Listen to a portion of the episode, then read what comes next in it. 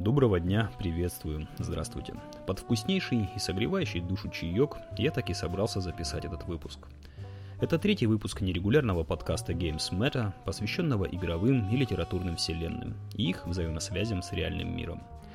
На этот раз я бы хотел поговорить об игре Grim Fandango. Немного расскажу о ее создании и чуть побольше о культуре ацтеков и нуаре. Напомню лишь, что данный подкаст — это по сути мои заметки на заданную тему, которые не раскрывают вопрос полностью и со всех сторон. В данном выпуске события самой игры не являются основным объектом изучения, так как мной планируется ее полное прохождение. Конечно же, на стрим и обязательно в компании замечательной Алиандры. Поехали! В тысяча девятьсот девяносто пятом году вышла Full Throttle, еще одна успешная игра от LucasArts. Тим Шефер на этот раз был главным руководителем проекта, а не сценаристом и программистом, тем самым продвинувшись дальше на пути к известности как талантливый и чудаковатый геймдизайнер с оригинальным чувством юмора. И перед ним встал вопрос, что дальше? Делать сиквел на волне успеха и популярности? А в те времена делать ли сиквел — это был вопрос не праздный. Или взяться за что-то новое, и к нашему удовольствию Тим Шефер выбрал второе.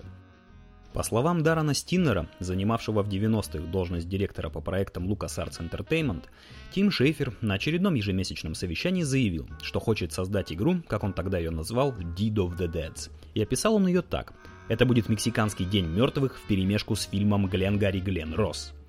Но упоминать смерть напрямую в названии посчитали к неудаче, и впоследствии оно сменилось на Grim Fandango, что можно перевести как «мрачный танец Фанданго». И вот если бы с подобным предложением вышел кто-то другой, а не Шефер, его бы просто высмеяли, и идея бы пропала. А по словам Арика Вилмундера, одного из создателей движка Scam, на котором были созданы Maniac Mansion, Day of the Tentacle, Full Throttle и серия Острова Обезьян, в недрах LucasArts соотношение невышедших игр к тем, что все-таки были изданы, примерно три к одному. Причем некоторые из отмененных были даже уже почти готовы к релизу. Ну а так, все, конечно, удивились выбору Шефера, но всем же опять было очевидно, что он разбавит мрачность нуара из огромного мира своим фирменным юмором, приправит проработанными персонажами, а своей способностью вдохновлять он с командой сможет из самого необычного материала сотворить произведение искусства. И в итоге они это сделали. Мне здесь нет смысла описывать, какая игра великолепная и замечательная. Об этом написано уйма статей, и это подтверждается списком ее наград. Один только GameSpot назвал ее лучшей игрой девяносто восьмого года, игрой с лучшей графикой и дизайном, и с лучшей музыкой в игре. Также нет особого смысла упоминать и проблемы игры. Идеальных игр нет, как нет и ничего идеального. Столь своеобразный выбор сеттинга был обусловлен тем, что с мексиканским фольклором Тим Шефер был знаком еще по лекциям в колледже, и ему очень хотелось создать мир, в котором персонажи — это скелеты, взятые из празднования Дня мертвых, которые продолжают жить по ту сторону. И пока концепция мира мертвых еще формировалась, Тим Шефер посетил фестиваль фильмов «Нуар», и тут ему захотелось объединить эти идеи. Криминал и закрученный сюжет, свойственный фильмам «Нуар», смешать с мифологией и необычным внешним видом персонажей из мексиканской культуры. В интервью две тысячи третьего года Тим Шефер рассказал: «С Grim Fandango я хотел сделать нуар-фильм, но такие игры уже были, та же Under a Killing Moon, например. Но они использовали только одну сторону нуара. Традиционный главный герой, а-ля частный детектив Сэм Спейд, сидит в полумраке за столом с бутылкой виски, входит роковая женщина и тому подобное. Но я больше любил фильм Double Indemnity. Про страховщика, понимаете, о чем я? Ну то есть, в такой работе, как страховщик, нет вообще ничего захватывающего, и все же это великолепнейший фильм. Вот что меня вдохновило сделать героя Grim Fandango туристическим агентом. Это нуар под другим углом, когда обычный трудяга совершает одну ошибку, принимает одно неверное решение, потом пытается побыстрее выпутаться из ситуации и в итоге окунается в мир криминала и коррупции, и ему приходится буквально пробираться, пробиваться обратно». Необычное направление было также выбрано и с технической стороны. Это переход в три дэ, в то время как все предыдущие лукасартовские адвенчуры были исключительно двумерными. Сам Тим Шефер и его команда были старой закалки и считали, что два дэ выглядит и красивее, и лучше. Тем более, что им уже приходилось работать с три дэ моделями в Full Throttle, там они, в частности, использовались для отрисовки мотоцикла. И им казалось, что три дэ выглядит плохо. Но он переменил свое мнение, когда вышла игра Bioforge девяносто пятого года, показавшая некоторые преимущества этой технологии, например, возможность сделать игру кинематографичной. Благодаря управлению относительно героя, а не относительно сцены, можно было менять сами сцены и углы камеры прямо во время движения персонажа. Она могла вознестись к небу и обозревать все сверху, или переместиться перед игроком и показывать происходящее у него за спиной, или снимать с уровня пола, и игроку не приходилось бы постоянно подстраиваться, ему достаточно было нажать кнопку вперед, персонаж бы пошел, а камера меняла бы планы на лету.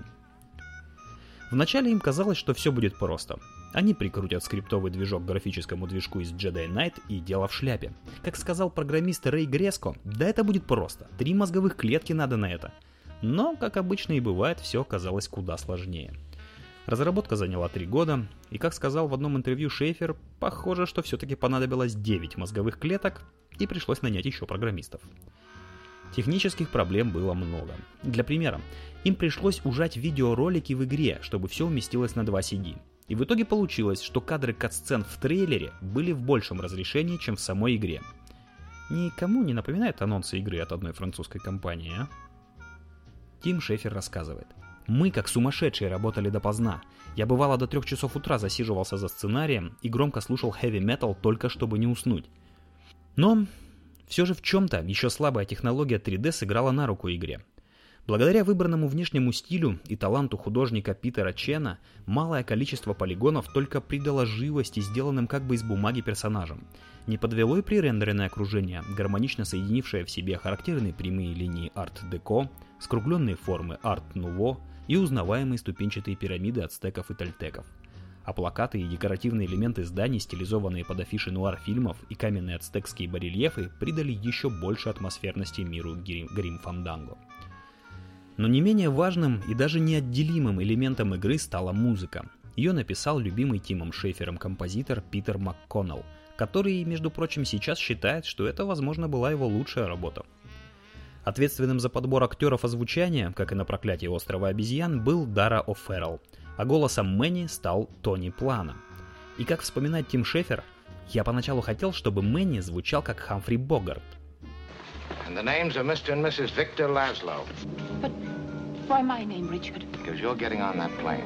I don't understand. What about you? I'm staying here with him till the plane gets safely away. No, Richard, no. What has happened to you last night? Last night we said a great many things. А голос Тони Плана звучал даже не близко.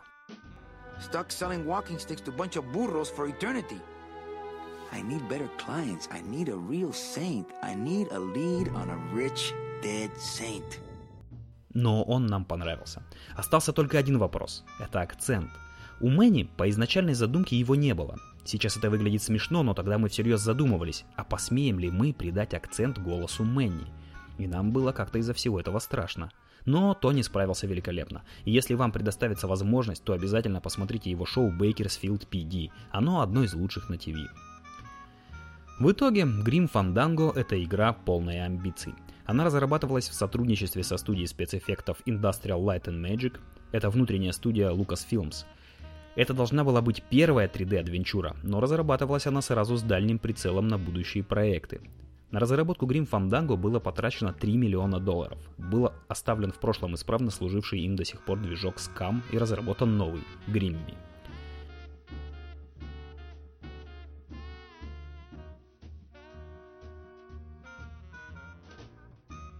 И вот в тысяча девятьсот девяносто восьмом игра вышла и снискала статус культовой. Но все же, это был уже закат эпохи адвенчур и квестов, и она также стала восприниматься как игра, погубившая жанр, так как она задала очень высокую планку, но прибыль не оправдала затраты. В итоге игра продалась нормально, по словам самого Шефера, и он даже получил чек за прибыль с продаж, но руководители LucasArts остались недовольны, а по данным сайта MobyGames точка ком, это единственная игра, которая не принесла прибыли LucasArts вовсе, что немного разнится со словами Шефера. Такие дела. Сама игра стала культовым феноменом, но родилась она не из воздуха и очень многое почерпнула из реального мира. И если от нуара был взят общий визуальный стиль, характерно выстроенные кадры, сюжетные повороты и некоторые типажи, то стоит отметить, что от мексиканской культуры было заимствовано куда меньше. Конечно же, это внешний вид большинства персонажей, населяющих мир мертвых. Как и сам главный герой, они скелеты, исписаны снарядов мексиканского праздника Дня мертвых, когда женщины одеваются в пышные платья и шляпы, а мужчины в костюмы, и все они красятся так, чтобы быть похожими на скелетов. Но в самой игре стиль одежды все же чисто нуарный. Имена героев также отсылают нас к мексиканской культуре. Например, имя главного героя — Мануэль Калавера. Калавера в переводе означает «череп», но само это слово родилось от пасквилей, стихотворных пассажей, написанных на злобу дня, которым местное население научилось у захвативших их испанцев. И когда где-то между тысяча пятьсот тридцать пятым и тысяча девятьсот тридцать девятым годами был завезен первый печатный пресс, и такие пасквили стали развешивать на стенах общественных зданий, тогда и родились юмористические стихи «калаверас», часто или проиллюстрированные карикатурами, критиковавшими и дразнившими богачей и власть имущих. И тогда слово приобрело еще одно значение – пустоголовый или просто дурак. И выходит такая забавная штука. Если «калавера» – это дурак, а «Мануэль» – это достаточно распространенное имя в Латинской Америке, как и Иван в России, то получается, что главный герой никто иной, как Иван Дурак. Как сказал сам Шефер, история в игре – это самое главное. В Grim Fandango оно строится по всем канонам нуара – криминал и коррупция, предательство и моральный выбор. Вот только с еще одним характерным элементом жанра вышло своеобразно – это с убийством. Тут уже все умерли, но страстей и без убийств хватает. Однако, ни одна история не может происходить на пустом месте. Ей нужен мир. И загробный мир Тим Шефер создал практически с нуля. Взяв только саму ацтекскую концепцию жизни после смерти, где умершие продолжают быть собой, но только в новой ипостаси. А также взял необходимость путешествия в девятый круг мира мертвых, в оригинале в Миктлан. Согласно верованиям народов Науа, это ацтеки, чечемеки, тольтеки и другие, жизнь — это лишь сон.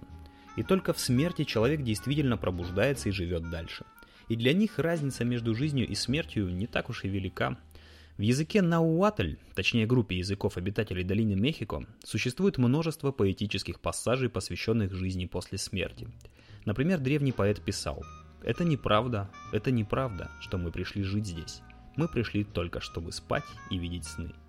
Или другой пример, более современный. «О, друзья, все, что мы имеем, лишь в долг нами взято. На земле сей временно мы. Завтра или в другой день, по желанию сердца твоего, о даритель жизни, мы уйдем, друзья мои, в его обитель». Перевод мой вольный, так что не пинайте, пожалуйста. Тут надо понимать, что у народов Науа многое в культурном плане сходится, в силу взаимного завоевания и поглощения, но также и многое отличается. Например, нет единства в представлении о загробном мире. Сам загробный мир у одних находится на севере за горами, а у других под землей, но сходятся они в том, что он имеет девятиуровневую структуру. Однако загробный мир – это не единственное место, куда может отправиться человек после смерти. И в отличие от христианской религии, судьба души в большей степени зависит от того, как человек умер, а не от того, как жил. А в мире Grim Fandango как раз наоборот, да еще и немаловажную роль играет сумма денег, которую похоронили с умершим. У Науа те, кто умер в бою, в том числе и противники, или, был, или те, кто был принесен в жертву богам, отправлялись в царство бога солнца Уичилопочтли. Туда же отправлялись и женщины, умершие во время родов. К тому же они приобретали статус полубожеств. Тот, кто утонул или был убит молнией, или умер от болезней, связанных с водой, уходили в рай бога дождя Тлалока. Дети, умершие при рождении или еще до церемонии получения имени, уходили под сень местного варианта древа жизни. Произносится как «хичиуокоуоко», где они питаются его соками. А те же, кто не был избран богами, отправлялись в подземный мир и должны были пройти девять испытаний перед тем, как попасть в Миктлан, царство бога смерти Миктлан-Текутли и богини Миктлан-Сиуатль. Путь в Миктлан занимает четыре года и проходит через девять земель, каждая из которых представляет собой испытание для идущего. Внятного и подробного описания каждого испытания я не нашел, но для Grim Fandango важно, что есть конечный путь путешествия, это девятый круг или Миктлан, и что путь занимает время. В игре освещается последний этап путешествия, из восьмого круга в девятый. Он может длиться или четыре дня на комфортабельном экспрессе, или четыре года на своих двоих, в зависимости от того, сколько денег есть у умершего и какую жизнь он вел. В самом начале игры Мэнни рассуждает на эту тему у себя в кабинете и приходит к выводу, что идеальный для него клиент – это очень богатый святой. И еще бы немного хотелось рассказать о самом образе наряженного скелетом. Скелеты и черепа были важными символами смерти и жертвенных подношений богам задолго до Колумбовой эпохи в истории Америки. Богиня Миктлан-Сиуатль, к примеру, имела череп вместо лица.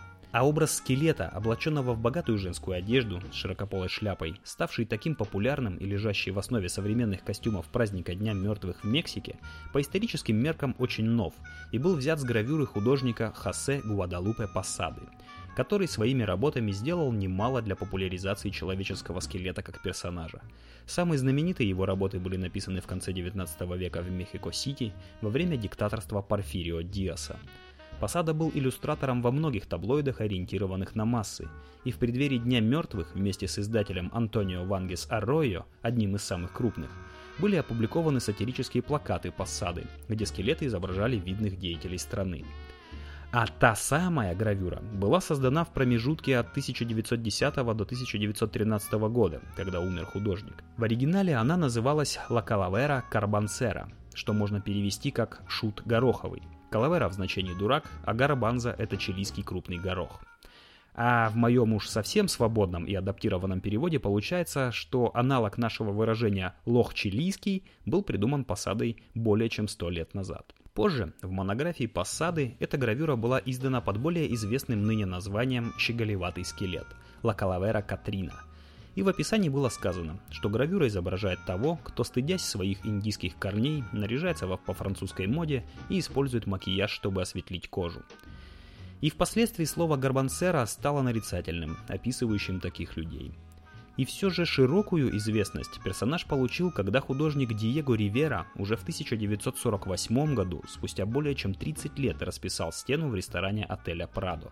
Работа получила название «Видение воскресного полудня на Централ Аламеда», где в центре сама Ла Калавера Катрина, под руку с ней ее создатель Хосе Гуадалупе Посада, а среди людей ее окружающих можно увидеть автора работы Риверу, художницу Фриду Кало, диктатора Порфирио Диаса и даже Эрнана Кортеса.